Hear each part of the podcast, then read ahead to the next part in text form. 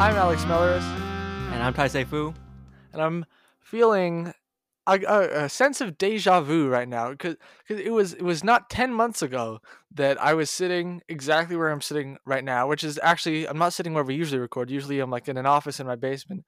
Right now I'm on a couch and I'm watching the Wild Golden Knights late game, much like back on August first, two thousand twenty, after the Canadiens upset the Pittsburgh Penguins in game one of their series. I came down here and recorded a late night podcast with you while watching the late game, which I think was like Calgary, Winnipeg or something like that.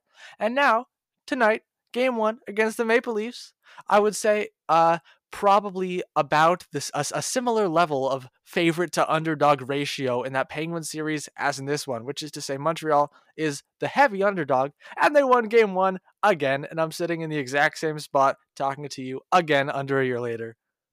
Yeah, uh, here we are. Back at it, the Habs, uh, seemingly not looking like they belong shortly before the playoffs start. Um, you know, they were in twelfth place last year.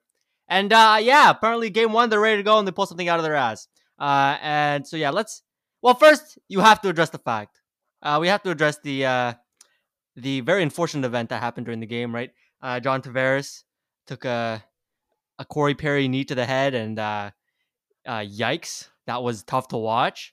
And, uh, yeah, so we can presume that, uh, he's out for the series and for a while. Cause, uh, yeah, like, you know, my, I was watching the game with my sister and she kept, she was like, man, they sure do show that replay a lot for, for an injury that they don't, they, you know, they say, oh, that's terrible to watch. They sure do fucking show the replay a lot.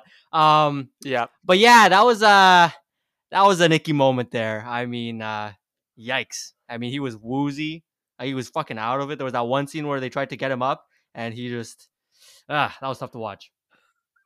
Yeah, that was, that was scary too, especially they tried to lift him up right away and he kind of looked for a second like he was about to lose consciousness or, or faint. It was really scary. One of those rare hits, or not a hit, but, you know, one of those rare injuries that really fully sucked the life out of the game. A lot of, well, obviously all Habs fans will remember game one, another game one in the playoffs, the twenty thirteen playoffs. Uh, Lars Eller was knocked unconscious by a, a hit by Eric Greiba. And I actually uh, was live at that game. It was very scary to just see him. And I was relatively a new hockey fan at that point. I'd only been a fan for like about two years, and I'd never really seen a situation like that where a player just gets knocked down and he was fully still. And it was just, you know, there was no energy in the building pretty much for the rest of the game. And I know obviously there were no fans in this Leafs-Habs game to begin with, but it really did feel like it had the same effect, especially, um, I don't, I don't, I'm not, you know, uh, I don't even know what those those people are, doctors, paramedics, whatever. I was under the impression that if you think someone might have, like, I don't know, a head injury, a neck injury, it's best to leave them lying down and not try to, to make them sit up too fast before you're sure it's safe to do so. Uh, I'm not coming from a, a place of personal knowledge or experience in saying that, but I saw some people who know a lot more than I do uh, criticizing those those doctors for that. And I mean, it showed, and just from the, the raw visual of it, it looked like that situation wasn't approached approached the best. Uh, luckily, you know, Tavares did give the, the thumbs up on the way out. It's a good sign that, you know, he he's he's feeling all right. Well, not feeling all right, but all things considered, if you can give the thumbs up, that's definitely a good sign. And yeah, as for showing the replay over and over and over again, I know you don't have much else to show on the broadcast, especially as you're as you're waiting for, you know, them to get John Tavares onto the stretcher and get him off the ice. But please, people really don't want to watch that again. All right, I I I pretty much started looking away after like two or three replays. I was like, all right, I I don't need to see this anymore. Yeah, I mean, uh, I get the effect of, like, you know, you can't look away from a car crash, but like, for fuck's sake, you show maybe once or twice, and enough is enough. You know, people get the guy is injured. Uh, we don't need to see the whole day. Yeah, so I was also, like, at one point, I couldn't watch anymore. I was like, yeah, okay, they're showing the replay. Let me look away before he gets hit in the head. Uh, and so, yeah, that's kind of brutal. But, uh, yeah, you definitely hope, yeah, you, you, you know, first and foremost, uh, you hope that, uh, you know, John Tavares is okay, and that uh, he can get up to, to full health soon, uh, you know, sooner than later, uh, just from a person's perspective. But, yeah, I felt like, you know, It, that that real that that one injury, it cast a shadow over the entire game, and mm-hmm. I don't know. Maybe it was also just combined with the fact that it was pretty fucking low event hockey. Um, but uh, I don't know. This was this was uh, it wasn't high event hockey, that's for sure. and uh, like the energy was low. And I feel like, is this the formula for the Habs to win moving forward? You just kind of like clamp uh, down on the Leafs. I don't think it's sustainable, and I don't think it's a particularly good way to play hockey. But I feel like Ducharme, seeing this the way they won tonight, I feel like this is the way he might be going moving forward. And uh, you know, I can't say I agree, but I mean, look, they okay. And the one thing we're gonna have to get to eventually is uh, the weird ass roster the decisions that they made heading into this game. We will, but, like, yes, we definitely. I, will. I am worried uh, for the long term, like series long health of this uh, team's success. That uh, this game one kind of validates Ducharme's approach, both in roster but also in like game style. Yeah, well. I agree with you somewhat, but playing high event hockey against this Leafs team that's way, way more skilled than you is probably a recipe for failure. So if you are playing low event, I do think that gives you a better chance from Montreal's perspective, and that was proven tonight. Uh, but before we move on from uh, from the Tavares stuff, there were there were two other things I wanted to mention about it. Uh, one of them is the fight that came right after. I feel like we should probably mention this. All right, first of all, I don't think anyone... Uh, I don't even think uh, any of the Leafs players or Nick Foligno really believes Corey Perry had any sort of malicious intent. It was, it was you know, a last-second thing. Everyone knows it because, unfortunately, everyone had to watch it multiple times. He was trying to jump out of the way, and it was a freak accident that his knee hit Tavares in the head. Uh, and, okay, oh, Corey Perry, obviously, you could tell immediately after. He felt very sorry, rightfully, about what had happened. Uh, and it seemed that he... really didn't want to fight Nick Foligno about it. And okay, it's one thing, this this dumb code, if you know a player uh like say what happened, people were talking about like the Alex Edler, Wayne Simmonds, uh Zach Hyman situation from uh, the regular season, where Alex Edler kind of had a, a, a dirty knee on knee on, on Zach Hyman. Zach Hyman uh missed a stretch of time. Alex Edler got suspended, I think, for a game or two, and afterward, Wayne Simmonds fought Alex Edler. It's one thing if there actually is, you know, a hit that you want to get vengeance for. I still think it's pretty idiotic, but this is a whole new level of idiotic when this was clearly a freak accident. And, you know, if both players want to, I don't know, re-energize their team somehow, maybe you could galaxy brain it into making sense, but this just seemed like, like a, a situation where the code is... practically indecipherable. Yeah, it's all stupid, and it just it's, it only serves to like make you feel worse while you're watching the damn thing as a fan. You know, like mm-hmm. you see something very unfortunate happening. It's an accident. Nobody's none of the fans are like, oh, you know, get him. Ah, we gotta get him as an act of revenge. Uh, and then you're like, okay, someone just got their brain beaten in. Uh, let's watch two other people try to brain, beat each other's brains in. It makes no fucking sense. Um, so from a player safety perspective, like it's gross. You don't want to see that. Uh, and I mean, yeah, it's dumb as hell. It makes no, absolutely no sense. I mean, uh, look, uh, you know, as you said, you know, like if it's an intentional thing, you know, you want to get some retribution, I guess, you know, that makes more sense potentially, uh, you know, that putting aside the stupidity of like, okay, eye for an eye, let's get at this. Um, but, but that aside, but like, this is just so dumb. Uh, I think everybody on the ice knew that this clearly wasn't intentional. I mean, he tried to jump out of the way for crying out loud, and it was like, "Oh yeah, let's let's let's get this out of the way. Let's let's uh let's fight. Let's you know, it's it's just it's all stupid. What the hell are we doing here, people?"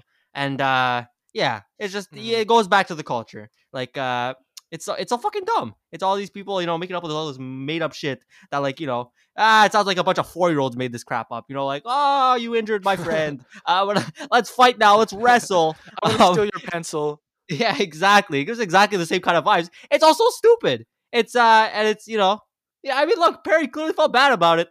Uh, what more do you want? Apparently, what the Leafs want is for him to fight. Like, it's just, bro, you don't see this in, you don't see this anywhere else. It's all stupid.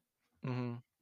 Yeah, I also want to shout out Kyle Dubas, um, because I honestly think he is what all G Ms should strive for, not just in, you know, he's done a pretty good job constructing the Leafs, but also uh, we heard about this uh, about a year and a half ago when Ilya Mikheyev had that uh, really bad injury. I don't remember exactly what it was, but I think he was in the hospital for a few days and the Leafs were on a road trip, but Kyle Dubas stayed behind, uh, helped out Ilya Mikheyev, helped out, helped him out with like his groceries, running errands for him. And that's great for not just because, you know, it's great to attract players, if they know their G M will, you know, go the extra mile and really does care about them and their well-being.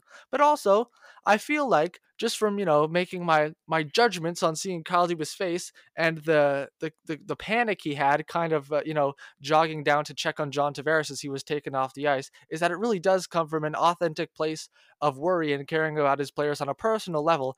And I really do wish that uh, other G Ms, I'm, I'm not saying they're, you know, fully cold-hearted, but if they would show that they cared more about players from time to time with, you know, an injury, things like that, I think that would be really nice. Yeah. Uh, Kyle Dubas, unlike most of these other G Ms, uh, shows moments where he actually seems human. Um, you know, like uh, whether it's the whole Mikheyev situation or today. Uh, and uh, a lot of these G Ms, uh, not much. And they're they're all like, and, you know, that's probably an indication of what their where their head is at. You know, uh, a little bit crazy. You know what I mean? Like, you know, just geared towards hockey. Oh, we're trying to win the cup and all that. You know, the extreme is obviously Lou Lamoriello, who's, uh, you know, completely whacked out of his mind. Um, but, uh, you know, it's, it's, it's nice to see. It's definitely nice to see, you know, uh, it seems like a genuinely good guy, Kyle Dubas does. Um, and, uh, yeah, those little touches, you know, rushing down, you see genuine concern. Um, it's nice to see in a league where, uh, it just seems that there frankly isn't enough of that. Uh, especially with the conversation we were just talking about with that dumbass fight. Um, so yeah, shout out to Kyle Dubas. Seems like a cool guy. Yeah. Uh, as for the game, um, I was half expecting. Uh, I, I was thinking after the the Tavares injury, in the back of my mind, I feel like whoever gets the first goal is going to win. I know that tends to be the pattern anyway, but it felt especially true in this game because either the Leafs would score and it would kind of really enforce this, you know, win it for the captain, win it for Johnny thing that would give them adrenaline for the rest of the game. Or I'm thinking if first, you know, Tavares goes down and then the Canadians score soon after, that would be incredibly deflating for the Maple Leafs. And I think that's that's really what what it turned out to be. Josh Anderson scored the first goal, I think, like three minutes later, and it felt like for the rest of the game the Leafs were never that scary. They were, I mean, you know, not at all on their A game, and I I mean, I imagine that John Tavares had something to do with it. Maybe I would have expected them to, you know, you know, rally behind, win it for Johnny or whatever you want to say, a little bit more than they did. Uh, but I don't know, it just felt like for long stretches of the game it was just really hard to get a read on it because neither team, probably more so the Leafs, really felt like they were they were fully engaged and they were in the zone, which is really understandable. Yeah. Yeah, I absolutely attribute it to, I think the Leafs to some extent were shell-shocked by the whole Tavares thing, and very understandably. Um, that is uh, quite the traumatic event to, to like witness firsthand for a guy that you know. Um, and so, yeah, it really... You know, like, and, and the whole, like, win it for Johnny thing, I feel like that's more effective if you actually have, like, a reason to, uh, like, s- like you feel slighted by the other team. But this feels like such a freak accident, you know, with the with the knee and everything. It's just like, you know, like, ah, fuck, this kind of happened, you know? It's not like, you know what I mean? Like, it really just kind of gave that vibe. Um, and, yeah, th- neither team, like, like the especially the Leafs, you know, like, it felt like they were... I don't know. Like, I, I haven't really, frankly, followed the Leafs that closely over the course of the season. Um, so I don't know what the whole deal is, but, like, uh, in terms of their consistency. But, I mean, they won the division, so they couldn't have been that inconsistent.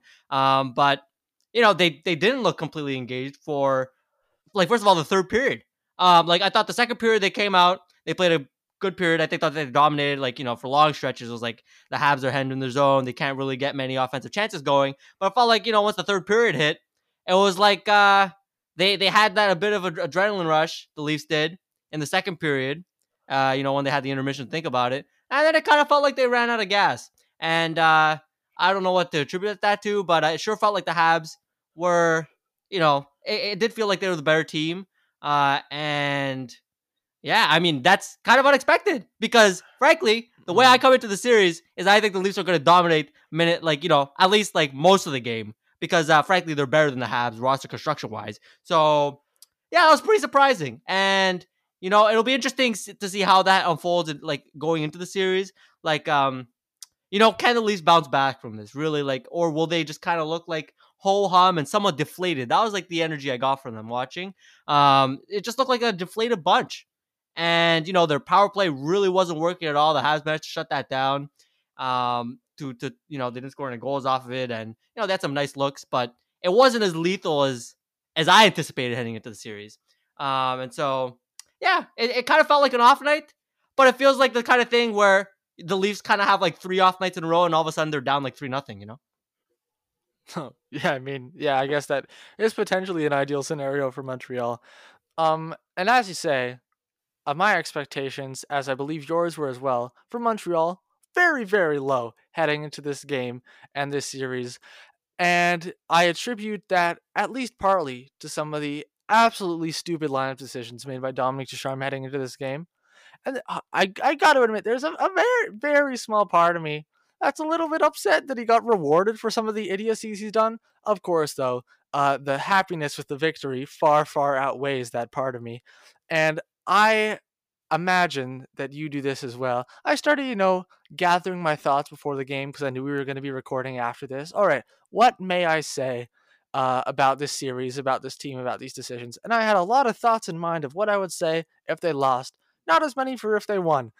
um, and I do I do still think it's it's very fair to criticize these lineup decisions, even though Eric Staal was pretty good. It seems like he did maybe, you know, save save up some stuff, uh, some juice in the tank uh, down the stretch this year for, for playoff time. He wasn't blowing anyone away. He got like a, the, the primary assist on the first Josh Anderson goal. That's nice to see.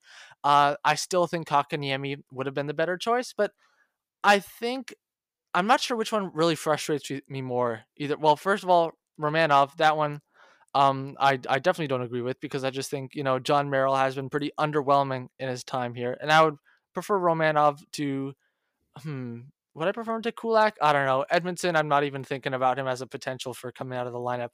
Uh, but anyway, the Kotkaniemi one, that one bugged me because I was like, okay, he's clearly better than Eric Staal. But on the other hand, he really has struggled down the stretch. Maybe giving him like a game off wouldn't be the worst thing in the world. And now Jake Evans actually left the game early. I think he blocked a shot. It looked like he might have hit him in the in the knee. We don't know if Jake Evans is going to miss any time. If so, Kotkaniemi would definitely be coming back into the lineup. The Caufield one, though, that's frustrating in a little bit of a, a, a different way. Because you look at the other wingers he was competing with uh, for, you know, lineup spots. None of them really deserve to come out of the lineup. Byron obviously doesn't. Artturi Lehkonen probably would have been the odd one out. Yoel Armia, I don't think so. I don't know if he's like ever been a healthy scratch since he's been with Montreal. But on the other hand, Caufield, I would say, is definitively better than those three players. And he proved in a short time here, scoring at a, a, a very impressive goal pace. And not only that, but actually contributing offensively, not just, you know, uh, scoring goals, but contributing, getting chances as well. And he's been pretty impressive defensively too, that he one hundred percent belongs in the lineup. And that's one of the reasons that I was so, I was so mind boggled by those decisions, because it was just so clear. The only reason that Cole Caufield wasn't playing was experience. And I hate using that word, but that's the word that Ducharme used. So I'm going to have to use it as well. Yeah. So like, let's, I don't know how much to let this win cloud my view on uh, how to how to view these stupid ass lineup decisions. But you know what? I'm gonna let's let's try to take these goggles off, these post win goggles off as much as possible, because uh, yeah, it sure feels like, especially with the Caufield and Romanov ones, like I'm just like scratching my head, like what the hell are you doing? Um, like you talk about okay, so let's talk about the Caufield one. I mean, like the three forwards that you could take off. Um, sure, are they N H L defensemen? Uh, N H L forwards? Absolutely. Um, and so, you know, the Habs are built like that. They have like almost too many, uh, you know, legitimate N H L wingers. And that's a good thing. You know, we're supposed, we talk about all about that depth, and here it is right here. But when it comes to actually making the decision, I don't know how you possibly botch it this far, this, this hard. Um, I mean, you cannot possibly tell me that Yoel Armia has more of an impact on the game than Cole Caufield. I mean, that's absolutely absurd. And then, you know, Armia comes in and takes his, uh, takes his, take Caufield's spot next to Suzuki when those two were absolutely clicking. I mean, I personally feel much more confident in a line of like Toffoli, Suzuki, and Caufield. That gets me a lot more excited than Toffoli, Suzuki, and, you know, frankly, mediocre Armia. Top nine forward, Yoel Armia. Um, and so, you know, in terms of like, okay, yeah, uh, on any given team, would I object to seeing Yo- Yoel Armia on an N H L lineup in a playoff game? No, absolutely not. Sure, he belongs there. He's an N H L forward. But then you compare that to what you're leaving on the bench, and it makes absolutely no sense. It's not that, like, it's just that he, he's got the, oh, he's a blue-chip prospect, but it's the fact that he's been producing at a great clip at the N H L level. Cole Caufield has been. Uh, and so, you know, you're just, you're just, you're scratching your head. It's like, and it's like the, the Habs, you know, they're kind of flat offensively today. Um, and I guess that was part of their, you know, the design of the game. You know, they want to kind of slow things down and, you know, kind of trap things in the neutral zone. And sure, but it sure feels like this is a team that offensively could use a spark on any given game, um, because that's a problem that they always have, it seems. And so I don't know how you could possibly take Caufield out. I mean, you can't you can't convince me that Yoel Armia contributes that much defensively better in the neutral zone than Cole Caufield. It's preposterous. Uh, and yeah, it's just, especially considering the, the chemistry that Suzuki and Caufield found at the end of the season, I don't know how you could take him off the line, let alone the whole entire lineup. It makes no sense whatsoever. And yeah, the Romanov thing, like, what the hell are you, like, what? What? What? I don't freaking understand. John freaking Merrill. Uh, you know, seventh defenseman. Get the hell, get him off the ice. Um, is he serviceable? Sure. But I feel like, you know, like putting those two together, it's like the slow, slow combo again that I keep talking, but I've talked about in the past. um, it's like, no, it doesn't work. You know, you have two fucking pie, like, you know, like pylons there, standing on the ice. Uh, not doing anything good for you. Uh, and, you know, so just like, it's put the match, the, if you're going to have a slow guy out there, which they do in Shea Weber, Um, you might as well put him with a guy who could actually skate. And that's Romanov. That is not John Merrill. I'm sorry to burst your bubble, Dominique Ducharme. Um, but anyways, I just, eh, completely baffling. And yet they won the game somehow. You know, hockey's dumb some yeah. in some ways. Um, but, you know, I'm talking about these things. But yeah, this roster freaking won the game uh, tonight. But still, it just feels like going forward, you know, benching your, your rookies isn't such a good thing in the long term either. You know, like, you know, playoff experience. Yeah, knock all the experience talking about, but I think it's valuable to some extent. You know, maybe it's, it is overhyped in hockey circles, but to some extent, you know, fucking put Cole Caufield in the playoffs. Why the hell not? Um, especially if he's deserving of the spot, which he very much is, considering his recent play. And so, uh, yeah, that's it's all a bit stupid. If they, if, if they had lost tonight, we would have had so many more, like, you know, we would have been even more outraged about it. Um, but here we are. They won mm. the game. But still, it's still like, you know, it still itches the back of my mind. I'm still freaking bothered by it. Yeah, you know what um, those lineup decisions kind of reminded me of was the twenty sixteen World Cup of Hockey, uh, where Team U S A made some really strange uh, decisions, notably leaving Phil Kesselhoff, who had just like uh, been the Penguins' leading scorer en route to his Stanley Cup, in, in favor of guys like Ryan Callahan and Justin Advocator and Brandon Dubinsky. And they said basically, oh, we think this is the team that can beat Canada. And this kind of felt like the same type of thing, like, oh yeah, we know we can't, uh, we can't necessarily score at the same clip, have the same offensive talent as Toronto, so we better try something totally different, which is to, I don't know, punch them with Eric Staal. Uh, and to their credit, it somehow miraculously worked in game one. Obviously, luck was on their side in some ways. Uh, I do think though that game two is the time to put Kotkaniemi and Caufield in. Well, I thought game one was the time. I don't know if I expect them to make any lineup changes for game two. I think that uh, now's the time. And if Jake Evans is not at one hundred percent anymore after that injury, I would take this chance to rest him.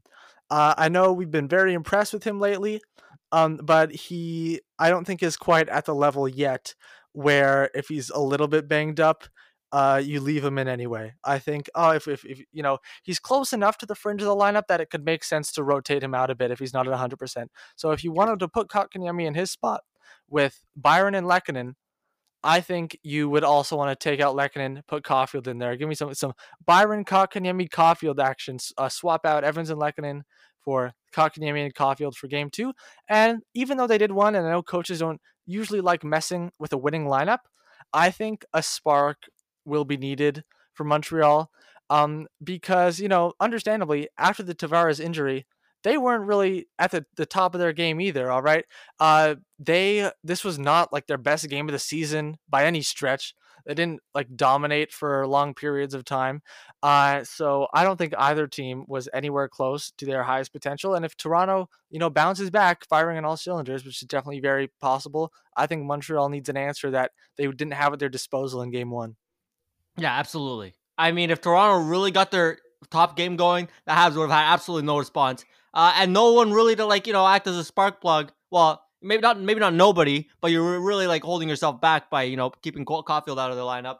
And so, yeah, I'm scared. I'm scared for, uh, I'm scared of the Leafs moving forward. I think, you know, that, as I said, shell-shocked was the was the look that they gave after this game. You know, weren't playing their best at all, but I think they'll come back with a vengeance game too. And, you know, if the Habs can find a way to win that game, now you're really, like, punching them in the mouth. You're going back to Montreal with a two nothing lead. Uh, and so, yeah, I would uh, I would seriously consider, like, let's go load up on the, like, the the, the, the spark. You know, the spark, and that's what Coffee will bring. And he brings it more than, you know, Yoel Armia or Artturi Lehkonen, uh, for crying out loud. And, uh, yeah, I just checked on Twitter. Looks like Jake Evans is, uh, he'll be back. Uh, it won't be too long. That was the quote from Dominique Ducharme. Um, no, no, uh, no word on uh, how long he'll be out, though, just that it's not too long. And so, uh, absolutely, I agree. I mean, uh, there, there's no sense, uh, if he's banged up and he is able to play in game two, to play this guy when you have a perfectly healthy Kotkaniemi, who I presume will be, uh, hungry to get back in the lineup for a playoff game. And so, uh, yeah, that makes no sense. I don't know why you played an injured guy, especially against the fucking Toronto Maple Leafs. Uh, that makes no sense at all. So, uh, we'll see. We'll see if this, uh, lineup stupidity continues.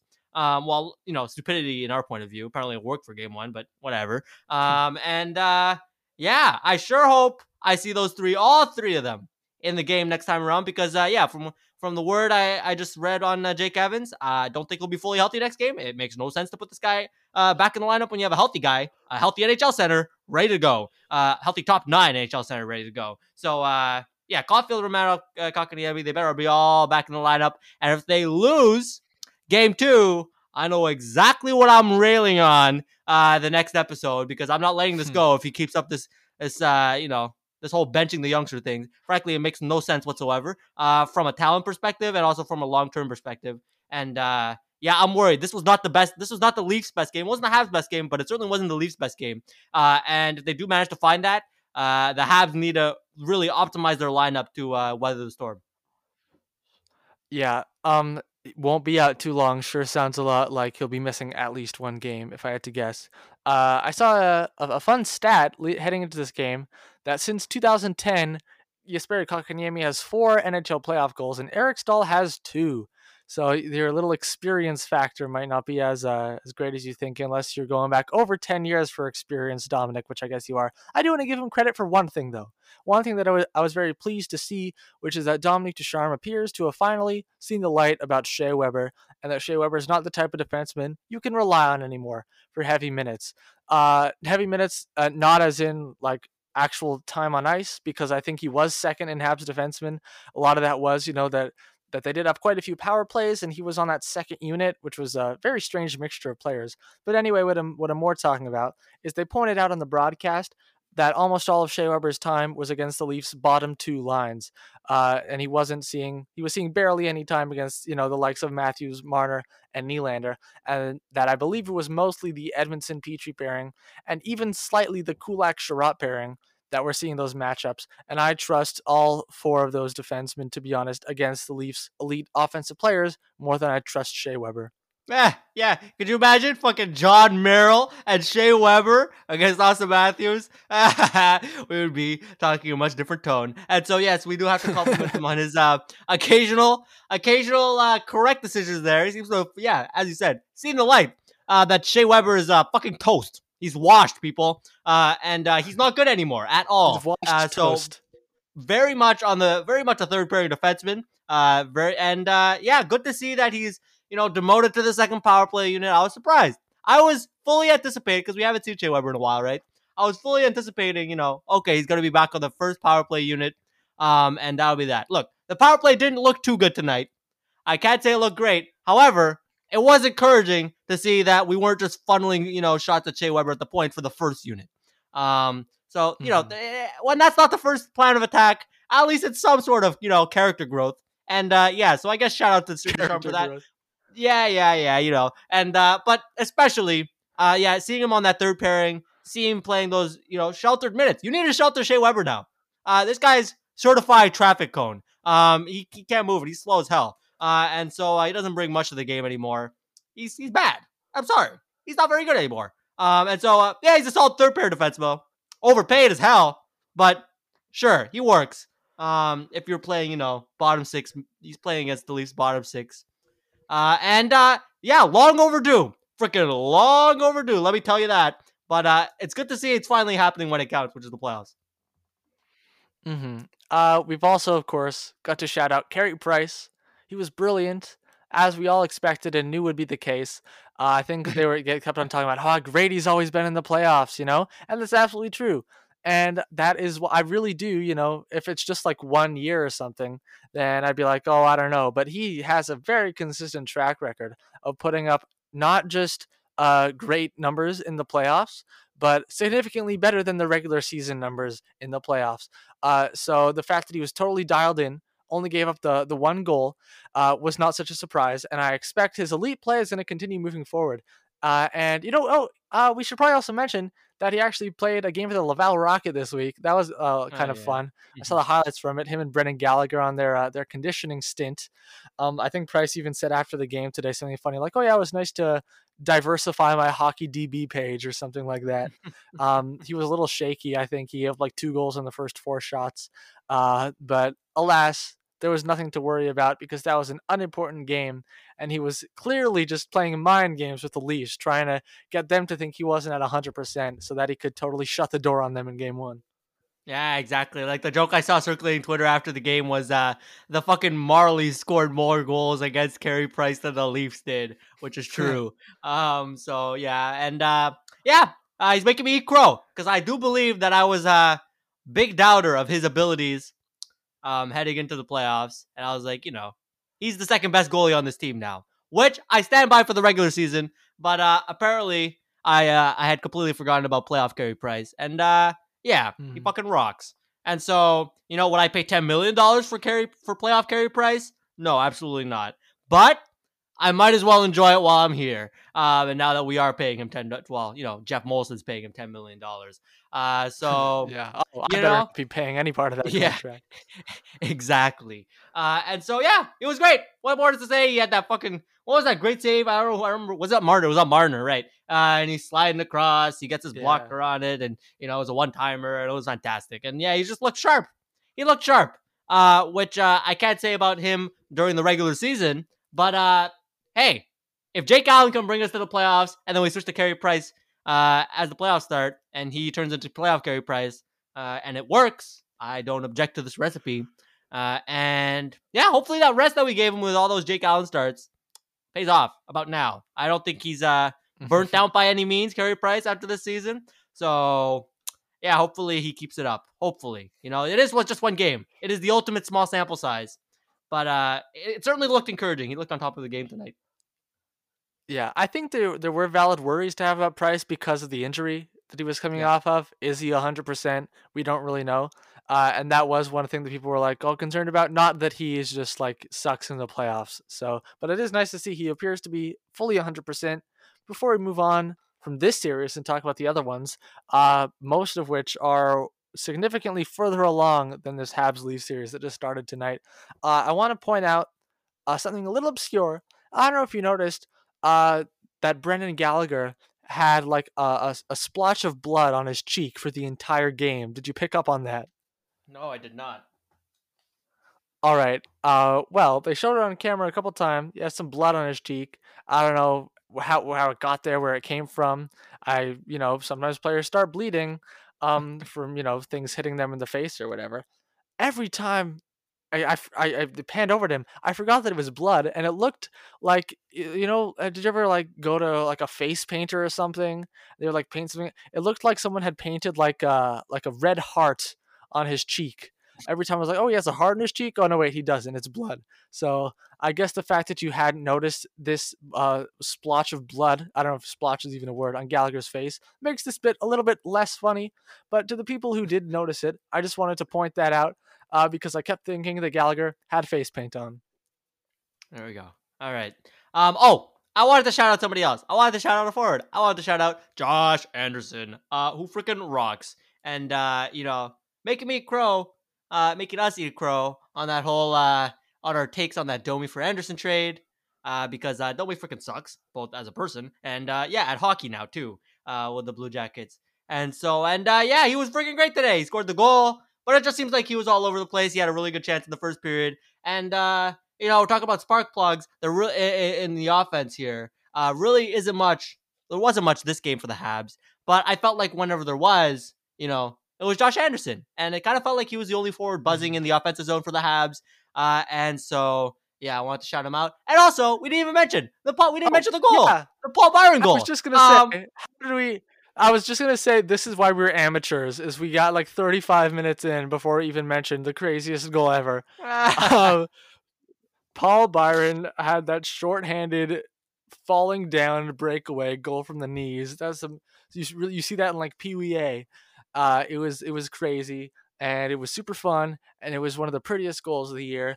And I've I I honestly rarely watch goals more than like a couple times. I rewatched that Paul Byron goal. Uh, like, I don't know how many times, eight times, because it's beautiful to look at, and I'm probably going to watch it many more. Ah, oh, it was just fantastic. I mean, shorthanded too. Just, just absolutely wonderful. Uh, and, uh, yeah, like just the way he completely like lapped. Was it Rasmus Sandin that he was, uh, that was the defenseman on yeah. the play? Um, like he was like, like a good, like two, three paces behind him, behind Sandin as they were racing for the puck. Um, when it got flipped into the Leaf zone. Uh, and he managed to completely fucking turnstile him. It was wonderful. It was beautiful. Uh, and, uh, you know, it probably would have been a penalty shot had he not scored. Uh, but he managed to uh, find a way, get it both hands as thick, and then uh, flip it up over the shoulder to Jack Campbell. And, uh, yeah, just an absolute highlight reel goal. And the fact that it was the game-winning goal in the third period just makes it that much better. And so, uh, yeah, Paul Byron, who has had his struggles, who was not as good as he was a few years ago, um... yeah, he brought it tonight, and he brought on that goal. He brought his speed. That's what he's here for, right? Uh, Paul Byron, Mister Speedy. Uh, and, uh, yeah, completely fucking turnstile Rasmus Sandin, and it was a beautiful sight to see, and the goal was wonderful as well. Yeah, Sandin also, along with Zach Bogosian, they were both kind of blown by by Josh Anderson on the first goal. Uh, so Sandin kind of, you know, not having the, the greatest night, being, you know, right in the thick of things on both Habs goals. I wonder if, uh, if Sheldon Keefe would consider swapping him out for Travis Dermott for game two. I would guess no. He doesn't seem like the kind of coach to just, you know, oh, young player makes, uh, you know, so, some errors. We got we must scratch him indefinitely. Uh, but just a thought. Yeah. Something we could say. I, I didn't realize Travis Dermott was like a healthy scratch now. Is he just that bad? No, I think kind of just uh, Sandin just passed him on the depth chart. Um, Travis Dermott's definitely, uh, he's a, a great number seven, and I think on the Habs he'd probably be like, I don't know if he would be in the top four, considering Ducharme's patterns, or if they'd waive him like they waived Victor Mete, but he definitely, uh, were he on the Habs, should be in their top four. Okay. All right. Uh, so, uh, yeah, I think that's all there is to say on this series. Uh, game two is on Saturday. Uh, very excited. And if the Habs can pull it out, uh, that will be fucking awesome. Um, all right. Where to next? Any, uh, Any preferences? Uh, let's stick in the North uh, very briefly because there's only one other game to talk about so far in the North playoffs. Uh, the Jets beat the Oilers four to one last night, uh, which might be two nights ago by the time you're listening to this. Uh, and I think we mentioned on last week's episode, both of us are in a, an N H L bracket challenge pool with uh, nine other people, so there are eleven of us. And we were going through all the other brackets of all our, our competitors, and we noticed that all eleven of us had picked the Edmonton Oilers over the Jets in this series. And I know the Oilers have been the uh, the popular pick, obviously, but just seeing that the fact that everyone else had done it, I know I picked the Oilers to go to round three. I was still kind of thinking, oh, maybe it would have been fun to to pick the Jets. And obviously the fact that they won game one, managed to neutralize Connor McDavid, and of course, you know, Uh, the Jets' high-end forwards, who are known, especially amongst the analytics community, for somehow always every year propping up their stats ridiculously with empty net goals. Uh, I think it was, was like Connor and Scheifele scored the two empty net goals, and like Wheeler got two assists. Some combination of those players really managed to capitalize on those empty netters.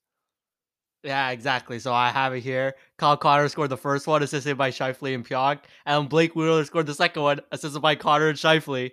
Uh, so yeah, stat padding to the extreme. I respect it. Uh, and yeah, it just, it seems like uh, the Jets, you know, managed, the, the top line managed to shut down uh, McDavid for a night.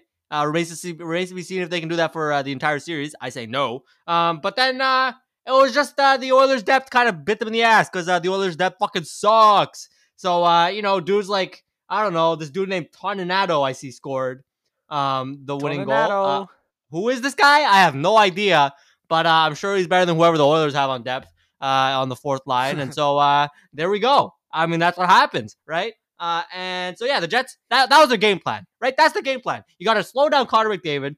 Hellebuyck has a nice game.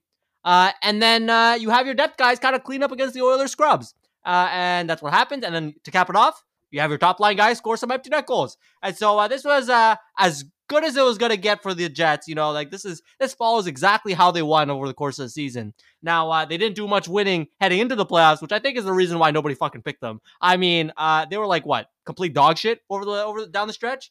Uh, so, you know, can't, can't fault us too much now, I don't think. Um, you know, I certainly don't regret the pick of picking the Oilers. Um, and yeah, so, but the Jets, you know, that's how they win, right? They lead on Hellebuyck, and against the Oilers, their depth is better. So that's about it. That's what happened. And, uh, it was like, it was two one, right? It's basically a two one game before the empty net goals. So low event yeah. hockey, shut down Connor. That's what they want. Yeah, I still really do think the Oilers will win that one because just yeah. the, the, the magnitude of the Jets slump the several weeks heading into the playoffs was so great that I think this this one win doesn't really convince me that they're out of it yet, even though it is playoffs and you turn the page on the regular season and whatever. Oh, but speaking of that, I, I just kind of, this came back to my mind. Uh, they were talking tonight's Leafs-Habs game heading out into the, uh, as all the players were getting onto the ice, they were talking like Anthony Stewart, Kevin Bieksa, these former players, what's it like? What, what does it feel like to head out for game one of the playoffs? And Kevin Bieksa said like, first game of the playoffs, it's the best part of the regular season. And my entire family, we all just erupted in laughter. Yeah. Uh, but anyway, let's head over to the West Division because that's the game that's on right now that I'm watching. The Golden Knights are beating the Wild three to two at the second intermission. And that series Ooh. at the moment is tied one one. And so far, it's pretty much been the goalie show. Cam Talbot and Marc-Andre Fleury have both been putting on clinics, especially Fleury. Uh, I, I feel like we've seen so many highlight reel saves from him on the T L just from the first two games of these of the series. Yeah, I just, you know, you kind of forget because uh, he's old. And also it seemed like he was on his way out. Uh, like Lehner was going to take over the crease heading into the season.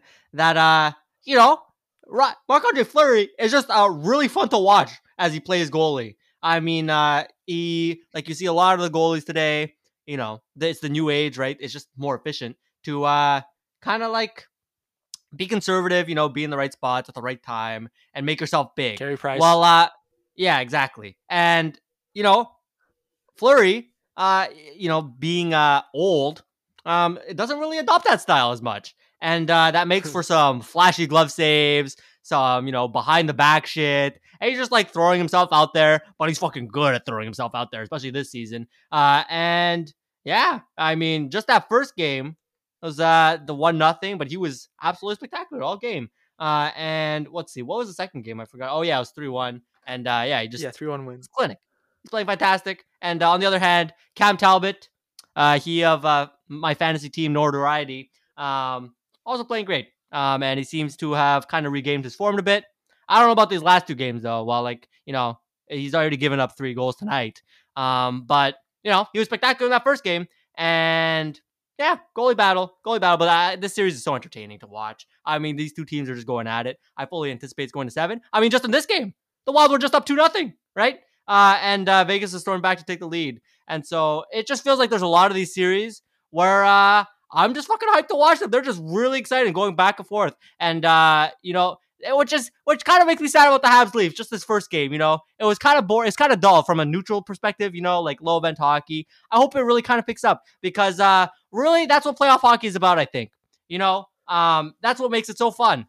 Uh, you know what I realized as I was watching with my sister who doesn't watch much hockey, you know, and she was, like, talking about how, like, you know, the middle of the game with the Habs Leafs, was kind of boring, and I told her about like the the Panthers, uh, Panthers in Tampa, uh, playing to like a six five overtime game, and she's like, "Damn, we should have watched that game instead of the Habs game. It would have been so much more entertaining." Um, even though you know we're Habs fans in this house, and so you know it really just goes to show, like even goals fucking rock, uh, and you know the back and forth, uh, j- just the it's just it's so much fun, and it's what, what I love about playoff hockey. There's so much on the line.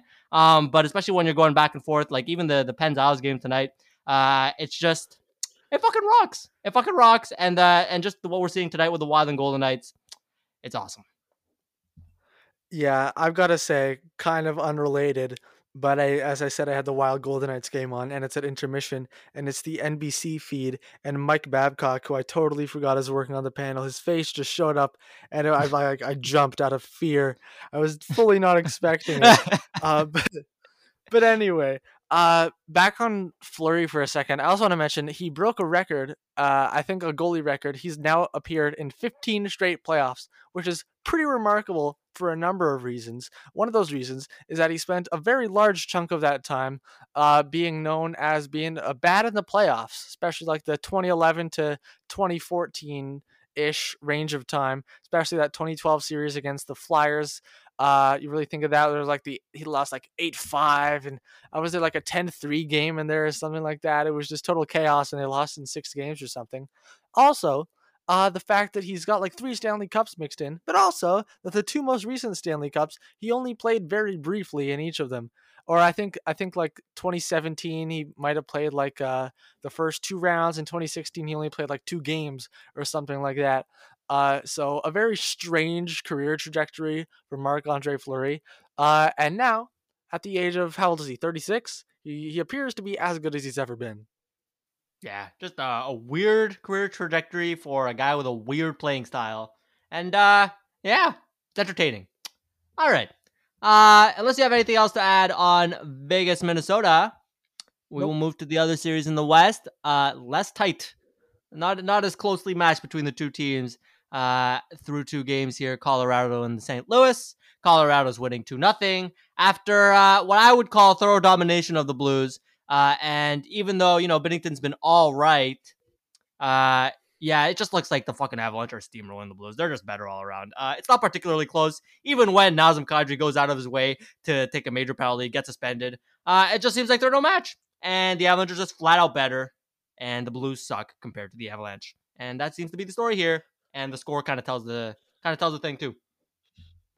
Yep, I think both of us are feeling very good about our Stanley Cup picks at this point, considering how dominant Colorado has been. I think this is probably the most lopsided first-round series out of all of them. Yeah. Uh, but as for that Kadri hit, oh man, that, that sucks because it was a very dirty hit, a very gross hit, and I think all of us would have thought that after doing a similar type of thing two years in a row against the playoffs when he was in the Maple Leafs and getting traded pretty much solely because of it, because the team couldn't trust him not to, you know, lose his mind for a second in like game one or game two of the playoffs and get suspended for the rest of the series, they traded him. And you would have thought it would have kind of sunk in at that point uh, that he's really got to put in the extra effort to remain in check in the playoff games, but it appears he uh, he didn't either didn't learn his lesson or forgot it, which I guess would imply if he forgot it that he didn't learn it, and is likely going to get suspended again. Not sure how long. Wouldn't be surprised if it's for the remainder of the series, or maybe if the N H L can, if the, I guess Department of Player Safety can tell that Colorado is probably about to move on to round two, and they might want to get a little bit into uh, the next round if they do like a. I don't know how many games we're expecting, five, four, five, something like that. Uh, on the other hand, though, as, considering what the Department of Player Safety, how they handled the Tom Wilson situation a couple weeks ago, everything they do from this point forward, at least for the near future, will be clouded by that. If Kadri does get five games, we can say that's good, but when you compare it to Wilson, it's way too much.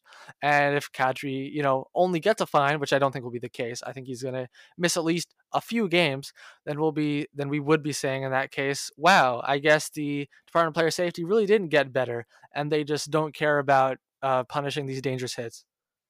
Yeah. So, okay. So first on the Kadri front. Uh, yeah, it's like, it's at this point, like a repeat offender. I don't know if he fits the term technically. Uh, no, he doesn't. But, uh, like, come on, that was, that's like, we see it over. Like, yeah, you expect that he freaking learns his lesson by now. For crying out loud, that was the reason he got traded from the team he was drafted from.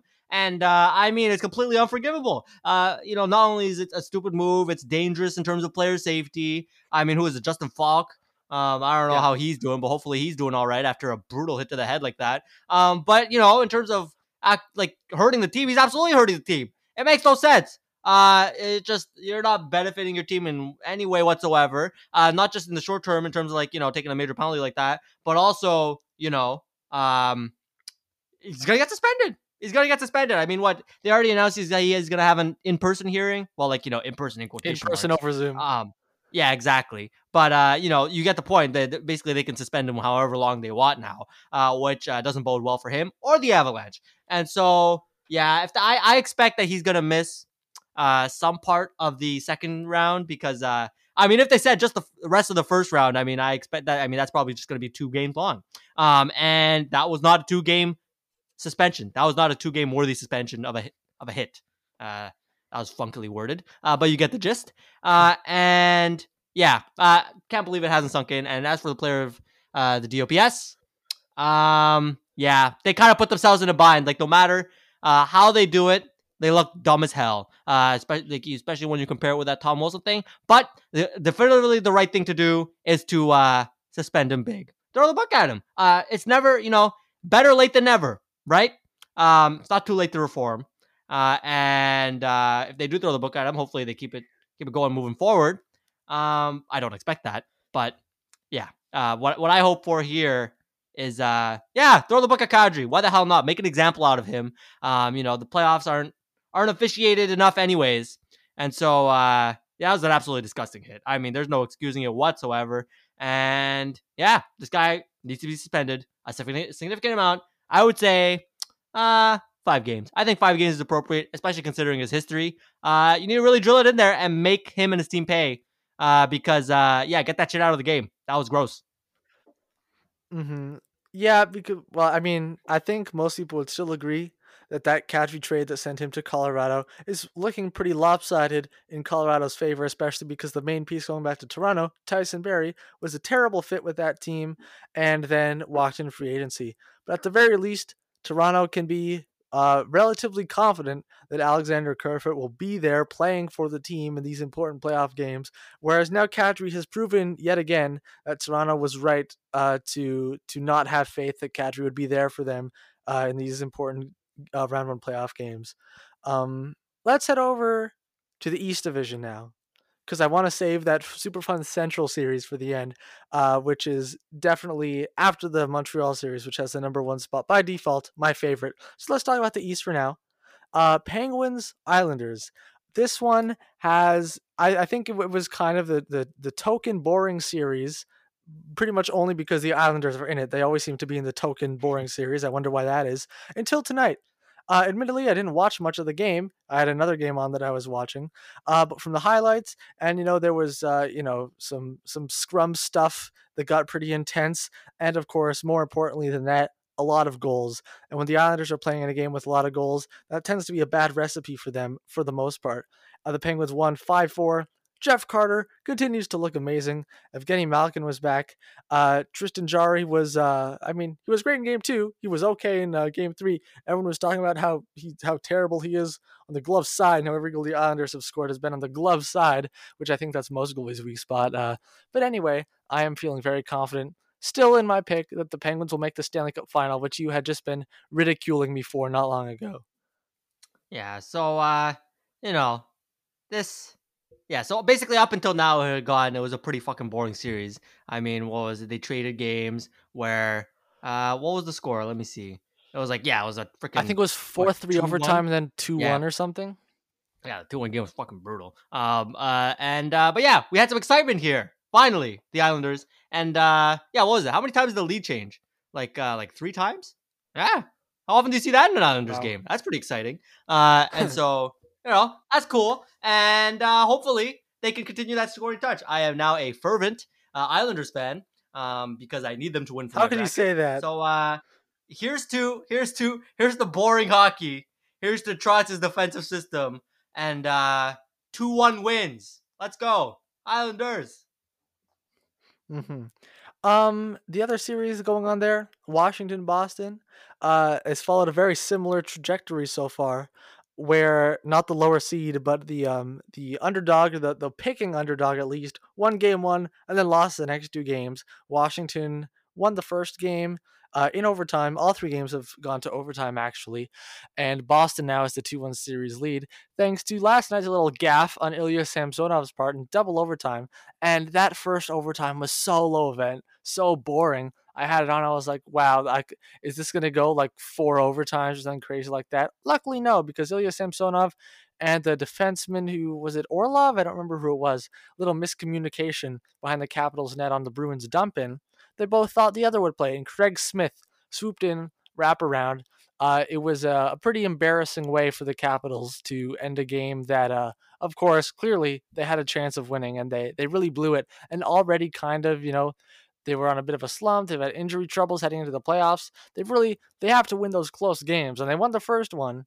Uh, but it really feels like with that goal, I know they're only down by one game, but it feels kind of like uh, it may end up being the defining moment of the series.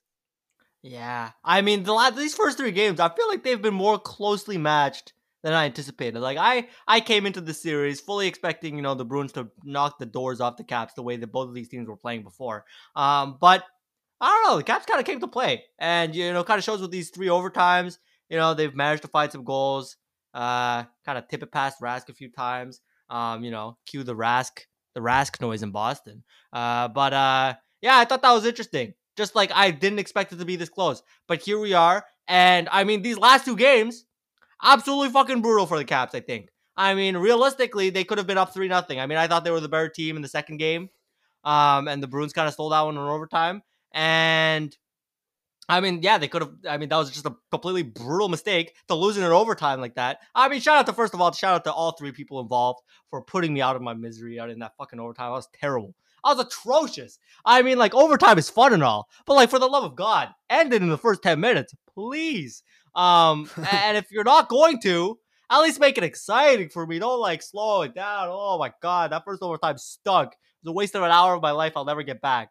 Um, and absolutely nothing happened. I will remember nothing of it in four days. Um, but, uh, yeah, here we are. Uh, so, yeah, shout out to those three for saving some time on my end. Um, but also, like, the Caps completely fucked themselves. I mean, like, Uh, I fully expect with this whole, like, swing moment, like, this was it. You had to have won those games. You had to have, like, at least gone into game four with a lead. Um, I, at least I feel like, uh, just because it just feels like the Bruins are a better team. Uh, so, like, I think eventually the, the scale will tip. The Bruins will kind of pull ahead. And then that'll be the series. And you'll look back and be like, you know, it's those two defining moments. It's the end of game two. And uh, just game three, like, that that Samsonov mistake. Um, and so, yeah, now I fully anticipate the Bruins to kind of take off, wrap this up neatly in six games. Uh, and yeah, we'll be looking at that Samsonov mistake like, uh, hot damn, they could have been up two one, but instead they were down and they kind of fell apart from there. Of yeah. course, now the Caps um, are going to win the next three games, but whatever. No, I don't think so. I don't, I don't think the, I don't think we're powerful enough to jinx anything or have anything we say matter. But anyway, let's move on to the Central Division, where we have another very lopsided one four matchup. Carolina, Nashville. Hurricanes are up two nothing to nobody's surprise. Uh, and I've got to say, I think John Hynes may be giving Dominique Ducharme a run for his money with questionable lineup decisions. Uh, Dante Fabro is one of them. It looked like he had established himself as uh, the second pair right defenseman playing with Matthias Ekholm. I think he was injured a little bit, then he came back and he wasn't very good. But, man, I don't think he was bad enough to have Alexander Carrier, Ben Harpur, and Eric Goodbranson all be playing ahead of him, and then Matthew Benning come in for the next game. I really have a hard time believing that Dante Fabro was that bad, that Ben Harpur is in the lineup ahead of him. Are you kidding me? Uh, and then the one that Preds fans appear to be even more frustrated frustrated with from the little I saw uh, was Ellie Tolvanen, who appeared to finally find his groove this season, and one of few Predators players to that you could even feasibly describe as having any sort of groove this season. Uh, it appears he started he started clicking offensively. He started scoring at a pretty decent clip. I think he even played on like the, the a line with Forsberg at certain points this season. And healthy scratch, healthy scratch for the first uh first game at least. I think the first two, uh, in favor of guys that I had never really heard of. Uh, that apparently, I mean, I've I've seen their names a bit, but I know nothing about guys like Tanner Janot, who apparently has Who? been, like, I don't know, a, a little bit of a, a revelation this year. He, like, rose up the ranks, and he's, like, a decent player. And Mathieu Olivier is now, like, the great fourth liner, I guess, for the Predators. um, and it, it was just very strange that Tolvanen, one of the only players on the Predators who appeared to be outdoing expectations, at least offensively, in a meaningful way. Uh, they couldn't find any room for him in the lineup, and uh, now they're down two nothing. I don't think it would have been any better if Tolvanen and Fabro were there, but you know, it, it wouldn't have been any worse. Yeah, John Hynes sucks as a coach, doesn't he? Like, he's just his. His team's fake. They're so boring, and they're not good. And he makes these dumb roster decisions, but just the system in general. His teams suck. Um, the only reason his team's in the playoffs now is because uh, U C Saros got on a hot streak. And they were in a team where uh, nobody else wanted that fourth spot, apparently. And so they're like, yeah, might as well. Uh, you know, after they got a, they got some good goaltending. Uh, but yeah, he's not very good at coaching hockey. And uh, we talked about it when they hired him. Uh, it was a bit of a head scratcher. Like, uh, hello, did you look at anybody else? Did you look at anybody else? Um, and uh, yeah, he's got a. He's not a very good coach, and he's just, he just goes to show, like, uh, maybe they should have done a better search on the, the coaching front there, because, uh, yeah, there's really no track record of John Hynes being a good coach, and he, const- he continues to show it. He just kind of lucked into a playoff spot this year because his goalie was good and the division sucked. Um, so, you know, that's John Hynes. But aside from that, yeah, just like, eh, they're outmatched. Carolina's a better team, uh, you know, head to toe, head to toe. I mean, Alex Nedeljkovic has been absolutely fantastic. I mean, he got the shutout yesterday. I mean, look. It's not like he's being tested extreme amounts here against the fucking Predators. But uh, whatever he's been faced with uh, shots, he's saved them, and that's his freaking job. So, uh, yeah. Uh, so I completely stand by. I think I put him second on the Calder ballot, uh, making me look better with every passing game. And, uh, yeah, like that's they've really got their goal sit, goaltending situation down pat there in Carolina. I mean, even if he falters, you've got Mrazek back there. I mean, yeah, Tandem City over there if you need it. Uh, but in the meantime, Uh, it's just, uh, yeah, Carolina's a better team, and it's not close. So, uh, you know, call it a sweep. Why not? But uh, just look at the games. I mean, look, uh, Nashville's not very good. Their roster's not talented enough. And you add the coaching, and uh, you have yourself a uh, lopsided series. Yeah, I noticed actually last week when we did our uh, awards ballots, we forgot to do the, or we didn't forget, we just didn't think to do the Jack Adams.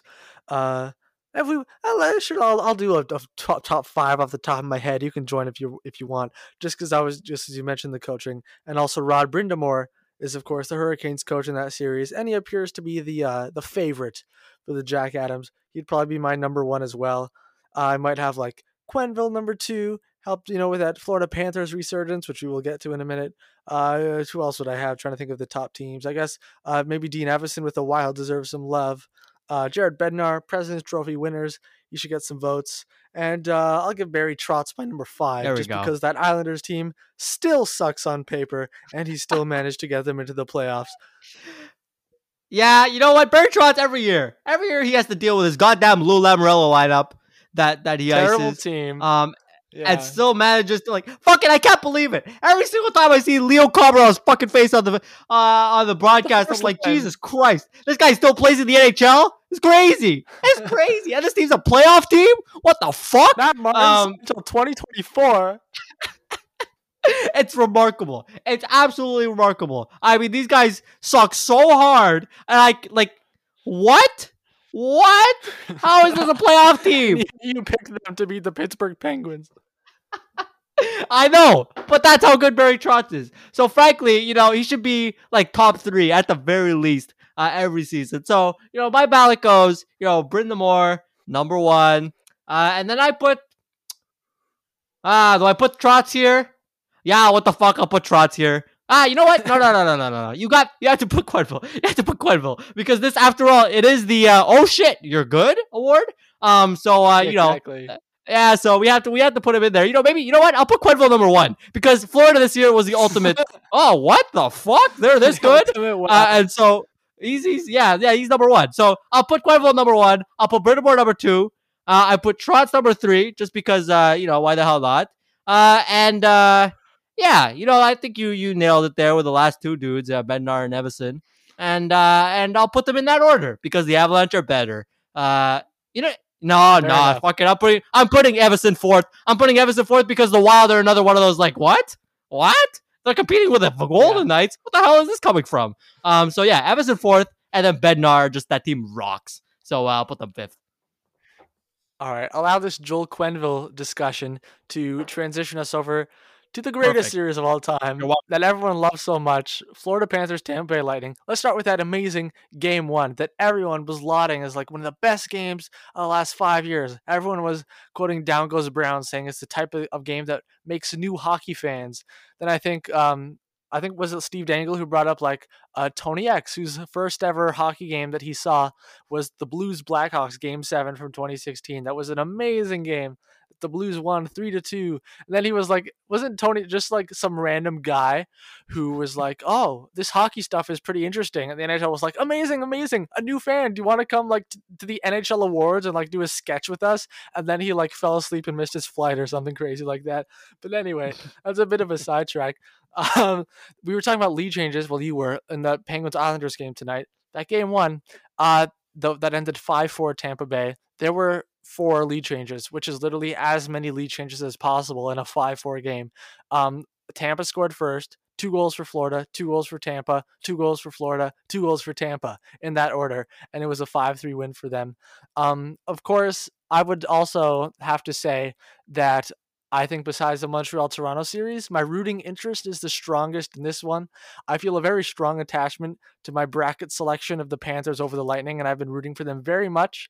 So tonight, when I, I wasn't watching the Panthers-Lightning game, of course, as it was in overtime, but when I saw that they had come back from down five three in the third period, Gustav Forsling with the tying goal, top pair defenseman, and that is true, and then Ryan Lomberg with that amazing overtime breakaway goal for the victory. All these guys no one's ever heard of really stepping up for Florida, just as I predicted. Ryan Lomberg and Gustav Forsling and Mason Marchment all making names for themselves in these playoffs. And I know they're down two one, but I still have faith. Those might have been the only forwards we didn't mention on the Florida Panthers when we were doing their breakdown. Um, but uh, Forsling's a defenseman, so. um, but yeah, so uh, damn, I'm I'm sad about that one because uh, three nothing would have really put my mind at ease over that Tampa Bay pick. Uh, but aside from that, I mean, yeah. Uh, so first of all, let's address like uh, this whole making new hockey fans things. In the end, you know what makes new hockey fans? Freaking goals. That's what I've come to realize, you know, just like put a whole bunch yep. of damn goals and the game becomes so much more exciting, um, especially if they're like the two teams are trading goals. But even a ten nothing game, I'm fucking down to watch that shit any day. Um, so like, so like, yeah, give me the freaking goals. Um, and that's what you get. You got it in game one, you get it in game three, and it just, it's so much fun. It's so much fun to watch. And, you know, I, I, I, I deeply resent more and more uh, the strategy of like, uh, okay, let's, uh, Let's slow the game down. Let's make it a one nothing, a two one game. I mean, that fucking sucks. That sucks to watch. It sucks for the game. I mean, like, ah, oh, playoff hockey when it's five four and you have four freaking lead changes. That shit rocks. Uh, not to mention like the hilarious narrative with like the, the whole Nikita Kucherov thing. I mean, this guy, this guy's out for the entire season. Gives him a whole bunch of fucking cap space. I think their cap roll is like almost a hundred million dollars at this point. Um, and uh, well, how many points did he score yesterday or, or in game one? Like four points. Or, uh, with two he goals? scored two goals. Okay. Uh, I don't know if he got any assists, but he's been great. Right. Who well, could have seen that coming? Okay, okay. So I just checked. He had three. He had uh three points total, and uh, yeah, I think that's just that's just really funny. And but yeah, all this kind of stuff, all this funny stuff, all this these uh Battle of Florida and all that. It's uh, it's just so entertaining. It's so entertaining. And you know what? A part of me, despite the bracket, is glad that Florida, you know, at least made it tighter. Uh, two one. You know, th- this this was not a sweep worthy series. Get that? You know, like as not much as I would have enjoyed it. Um, as much I want as I want to milk as many games as, as as we can out of this series because uh, yeah, it rocks. Mm-hmm. Yeah, t- you were talking about like how sick you are, and as I think many people are, of these coaches who are like, oh, you want to play trap defensive chess style or whatever, and it, it made me think. But really, a lot of the problems we talk about with hockey and how, you know, we were things even with like the Department of Player Safety and how they're not cracking down on dangerous hits and how that's very connected to, you know, not calling the rule book uh, as tightly as we would like, especially during the playoffs where players can get away with more hooking and cross-checking and grabbing and whatnot, and how that does not allow star players to realize their full offensive potential and therefore the product becomes less exciting. So I think it really does start with the N H L realizing that what they need to do to make the product more entertaining and therefore attract more fans is to call the rules more tightly. Uh, because then, all of a sudden, if you have scrubs like Ben Harpur, who can't s- stick around and survive by, you know, uh, shoving players around and grabbing their jerseys and stuff, then all of a sudden, not only do those bad players uh, get out of the league pretty quick uh, and make way for, you know, more exciting, more skilled players to take their places. But then these, you know, trap defensive styles, the coach's dream, whatever you want to call them, doesn't become an effective way of coaching anymore uh, or of constructing rosters. So you need to have managers acquire more skilled players, and you need to have coaches realize how to maximize their talents. And all of a sudden, these high scoring, entertaining, back and forth games will become much more commonplace, and we'll hopefully we'll see things like Panthers Lightning game one and also game three, these very exciting games much, much more often throughout the regular season and the playoffs. And guess what? People are going to like it more. Um, I feel like I was going to say something else about this. Oh yeah. Uh, one other thought on this thing, on this Kucherov stuff, all right? Because everyone saw this coming. Everyone could tell exactly what the Lightning were doing all year, keeping Kucherov on L T I R for the entire regular season. For some reason, people are only upset about it now. Uh, I, for one, am not upset that the Lightning did it for sure, and I don't think most people are, because there's uh, something you, that the rules allow you to do. You might as well do it to try and have the best roster possible. Uh, and But some people are trying to argue the N H L should try and close this loophole, change the rules. You know, maybe I can uh, I can understand that. I don't think it's an urgent problem, because I've got to say, if your team is good enough that you can bench, not not bench, that you can rest your best player, arguably, I would say probably your best player, Kucherov, who also won the Hart Trophy two years ago, and not worry that it's going to, you know, jeopardize your chances of making the playoffs. If you've constructed a team good enough that you can say, yeah, whatever, Nikita Kucherov, you don't have to play for the entire regular season, then I say, wow, amazing, good for you. I will allow you to go right on ahead with that plan. Yeah, absolutely. And I think there's merit in, uh, you know, kind of in, like what the L T I R does, right? And creating this ability to like make more cap space is that, you know, you're not, you're not like double penalizing the team, right? Um, like the first penalty is like actually losing the player. And then, you know, you are hamstrung in your ability with the, the whole hard cap to kind of maneuver and replace the guy. Right. Uh, and so, you know, I think there's absolutely merit to that idea. And if you are able, like Tampa, to uh, stay afloat without Nikita Kucherov for an entire season, um, yeah, why the hell not? I mean, uh, should the playoffs be this, uh, this this whole like capless void? I don't know. I think that that's I think that's that can be up for debate. But uh, I think this uh, whole L T R create this whole you know I don't see the beef in it. Um, you know I don't see the problem with it is what I should say. And I mean, yeah, if you're gonna like, it was a legitimate injury. That's the thing, right? Everything seemed to be ab- above board. Um, did they maybe milk it more than they could have? I don't know. Yes. From from all indications, it seems like Kucherov was uh, seriously injured, and uh, what the agent's saying, like, oh, I was, I was surprised he even made it back for game one. I thought he was going to come back for round two. Uh, how much stock do I put into that? I'm not sure. None. Um, but uh, yeah, uh, I've heard. Look, yeah, go ahead. I, I was just saying, I've heard that he could have been back like three weeks ago from a couple oh. other places, so okay. I so, wouldn't trust the agent at all on that. Fair enough.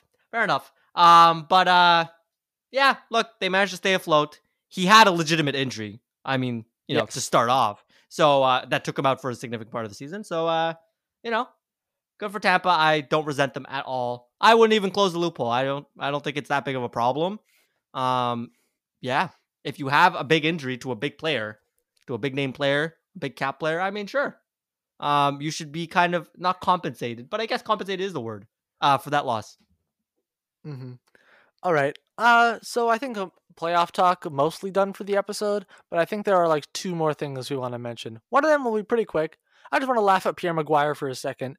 All right, because he's he's made the rounds a bit. All right, because okay, he he we know that he's against analytics, but what we didn't know is that he has no idea what analytics means, and he just, you know, apparently just doesn't like to do math. I don't even know what's what analytics means to him. But anyway, one interesting thing, it was pointed out because Pierre Maguire has become slightly known uh, as of recently for praising players that he imagines the analytics don't like, but they actually do. And some have said, oh, this is actually, I think this was Jay Fresh, who was like, hot take.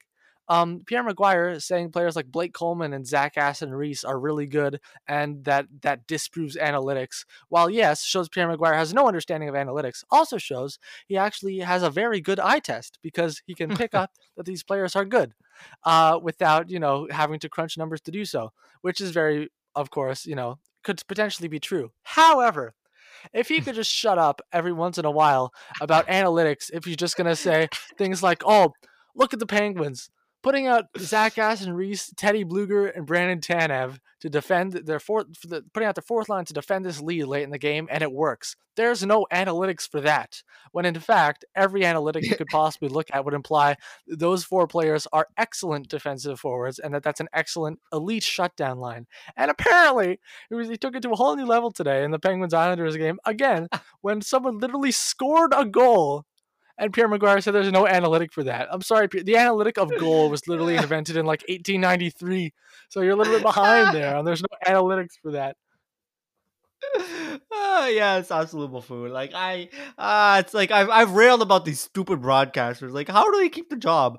But you know what? I guess, you know, it's like, it's kind of the whole, like, you know, cat lick away from a train wreck thing. Like, look at us.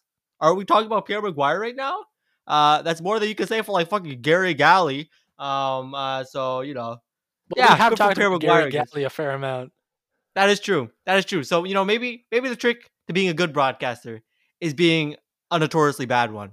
Um. And uh, yeah, Pierre seems to have uh, completely mastered that, because uh, yeah, just wow, these sound bites are incredible, fucking insane. And speaking of Pierre Maguire sound bites, um, you know, there was, and I and I am unashamed to say, I completely fell for this hoax. Um, but but who is it? What's his yes. name? Mister Booth. Mister Booth. Yeah, yes. Noted uh, Canucks fan and a Twitter personality, Mister Booth, um, who I think has a history of impersonating Twitter accounts, like hockey Twitter accounts. Anyways, all he put out a tweet. Especially Aquilini. Okay, all right, all right. So yeah, he basically he changed his uh, Twitter name um to uh you know Francesco Aquilini. Is that his name? Francesco? I don't remember his first name. Um, but uh, Aquilini. Francesco. Francesco Aquilini, owner of the Canucks. And he put out a long-winded statement where uh, basically it was announcing the firing. He was announcing that Jim Benning would not be returning next season.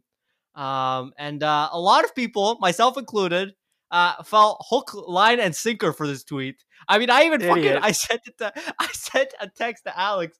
I was like, "Oh my god, Jim Benning's fired!" And then thirty seconds later, I'm like, I'm back on Twitter. I'm like, "Oh fuck, you complete idiot!" I went back, deleted the text, and I was like, That's "Never stupid. mind. I'm just a fucking, I'm a clown. I'm an absolute idiot. What am I? An absolute Twitter noob." Um, but yeah, not only did he fool me though, Mister Booth managed to fucking fool. Uh, well, okay, so I guess he didn't fool Pierre Maguire directly, but he fooled. Uh, well, so Pierre Maguire was doing a segment with uh T S N Radio, I think, with the Montreal station, and he had, and Mister Booth had fooled the the Montreal station or whoever was checking the Twitter feed there, um, into uh basically. So they had Pierre Maguire as the news broke, news in uh, quotation marks. And uh, they they asked Pierre Maguire about it. They told him about it. He's like, ah, Joe, it looks like Jim Benning's not coming back. And uh, he spends a whole minute talking about, yeah, how Jim Benning was on his way out. Uh, when, in effect, he was not fired. And I think they announced that he's actually coming back next season. Yes, okay. Yeah, he, okay. Uh, first of all, um, I, I called you an idiot for... for falling for the Mister Booth fake thing. Uh, you did at least realize pretty quickly that you'd, that you'd been gotten.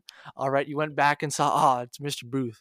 Uh, now I was thinking like, hmm, I, I, I, I would have hoped that most people at this point have better social media literacy than this to fall for it. Apparently I was wrong.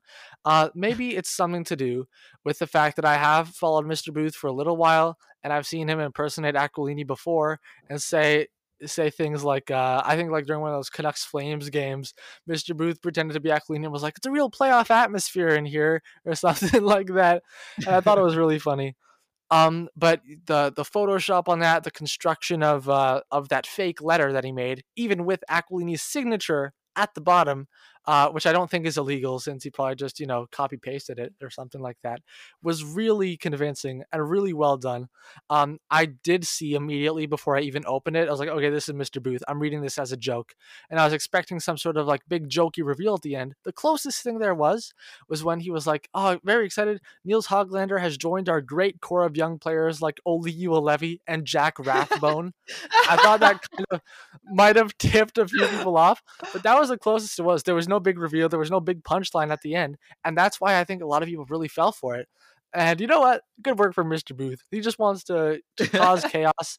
Uh, and you know what? I, I I'm fully I fully support him in his endeavors. I actually I even think I saw him say after the fact he was on like a work call and people were talking about, oh gee, yeah, Benning got fired, and he had to strongly resist the urge to be like, oh, actually that was me. I don't know if his coworkers know that he's Mister Booth or whatever, but apparently it had, and man, I can't imagine doing something like that, because even if if I ran an account like that where I was like, oh, parody, oh, fooled you or something like that. I, if it ever got to the level where people were like talking about it on the radio and people en masse were actually fooled, I don't think I'd be able to handle it. I think I might feel too guilty, but I feel like for Mister Booth, that's his ultimate goal. I feel like he's reached the gold standard of whatever profession he's trying to run here. Yeah, absolutely brilliant. I mean, yeah, how, how that, that, that, that when I read that statement, that, you know, the uh, Rathbone and Levy part, I was like, yeah, wait a fucking second. But I just kind of passed it off. And I think that goes to show my my, my impression of Francesco Aquilini. Um, yeah. That I was like, yeah, he'd be stupid enough to say that, wouldn't he? And then just kind of yeah. go about my day and then frantically text you that, oh, shit, he actually said that. Um, but uh, yeah, good work. Good work. He definitely got me. And uh, yeah, fucking hilarious. It's really fucking funny. And I love so much the fact that it was just later that night Elliot Friedman confirmed. Yeah, Jim Benning appears to be returning again for uh, what number of season is that going to be for him? Like eighth season oh, as the G M of the Canucks, oh, and they've geez. gotten absolutely dick all nowhere. And the funny thing with that is after that announcement, because normally you don't really hear stuff about all players. Every now and then you're like, oh, the players aren't happy with this coach anymore. They want to change. But it's rare with the G M. I think there were several reports that some Canucks players are really unhappy with the fact that Jim Benning is sticking around. Uh, and I think in their minds, it's they're not thinking as much about like Myers, Beagle, Roussel, Erickson, those terrible contracts, because those players are their teammates. I think it's, I honestly think uh, him letting Tyler Toffoli slip away and the yeah. fact that he came back to bite them in such a big way in this season uh, is really what made it, maybe made it hit home so hard for all those Canucks players. And Uh, I don't know if it was just speculation, uh, but maybe some Canucks players will even be like, uh, yeah, I don't want to stick around if Jim Benning is, and may like ask for a trade even. Yeah, exactly. So like, you know, I stand by my uh, presumption that Aquilini would be stupid enough to put like, you know, Rathbone and Olevi uh, as the as the headliners if he's stupid enough to fucking keep Jim Benning for another season. uh, uh, yeah, it's so dumb. And the clown show continues yet another year, and uh, I fully expect him to show up on uh, well, whatever equivalent of July first we have this year, and uh, you know, sign someone completely unnecessary to way too much money somehow. Uh, I really don't and- think he has room. Yeah, but you know what? I thought he didn't have room, and yet here he is, like signing like fucking Braden Holtby to too much money. Uh, so you know, where there's a will, where there, there's a way. Uh, with this, uh, you know, maybe he'll dump some players, like uh, some good ones, and then so to make some room for uh, some more bad ones. You never know. You never know with Jimbo. Um, and uh, I'm excited to have him back for another season. What would this league be without Jim Benning as a general manager? Significantly worse, is what I think. And uh, so, yeah, I would like to uh, let this let this clown show continue for my own entertainment, not for the Vancouver Canucks mm-hmm. fans. In such uncertain times, it's great to know that we can depend on Jim Benning still being employed go. as the G M of the Vancouver Canucks. Um, once again, because of all the topics, mostly playoff-oriented, to discuss. Uh, no trivia, no guess who this week. Probably when the first round is done and the, it's the second round and there are fewer series to discuss, we will probably get back into that guess who rotation. Might even do some like uh, some more prospect profiles with the draft coming Ooh. up in under two months and the draft lottery coming up pretty soon on June second. Uh, that'll be interesting to see who gets picks one and two uh And I guess we'll also see who gets pick three, although that one won't be decided by a lottery this year. Do you have any final thoughts on today, or actually it's it's just past midnight now, on yesterday's Habs game one victory over the Maple Leafs, or anything else? Uh, yeah, just more of a general statement. I mean, like, ah, just have a bunch of fun. I tell everybody, you know, like, freaking enjoy it. Because, uh, yeah, this is, like, the best part of the year, isn't it, for hockey? Like, this first round, and I re- I'm really enjoying the way these games are going down. You know, so much excitement, back and forth, so many goals, so many fun matchups. Uh, and... Yeah, I'm just soaking it in, and I'm having such a great time. You know, my school is winding down. Oh, I didn't mention I got the shot today. Um, you know, so uh, Yay. got a part of got a part of Bill Gates in my arm now. Shout out to Pfizer. Um, so uh, you know, that's fun, and so yeah, now I can enjoy the play, the, the N H L playoffs, the first round, while uh, partially vaccinated. And uh, yeah, even if you aren't vaccinated, enjoy the damn playoffs. Go get a go get vaccinated, um, but also enjoy the damn playoffs because it's uh. It's a whole lot of fun. Oh, my God. I'm enjoying it so much. Yeah, enjoy the playoffs because, as Kevin Bieksa would say, they're the best part of the regular season. Thank you very much for listening to this week's episode of Fusion and Hockey Podcast. You can follow this podcast on Instagram at Fusion and Hockey Podcast. You can follow us on Twitter. Uh, we'll be back uh, next week. I think maybe we'll probably try staying around these Thursdays or Fridays, uh, depending probably mostly on the Habs schedule. So keep an eye out.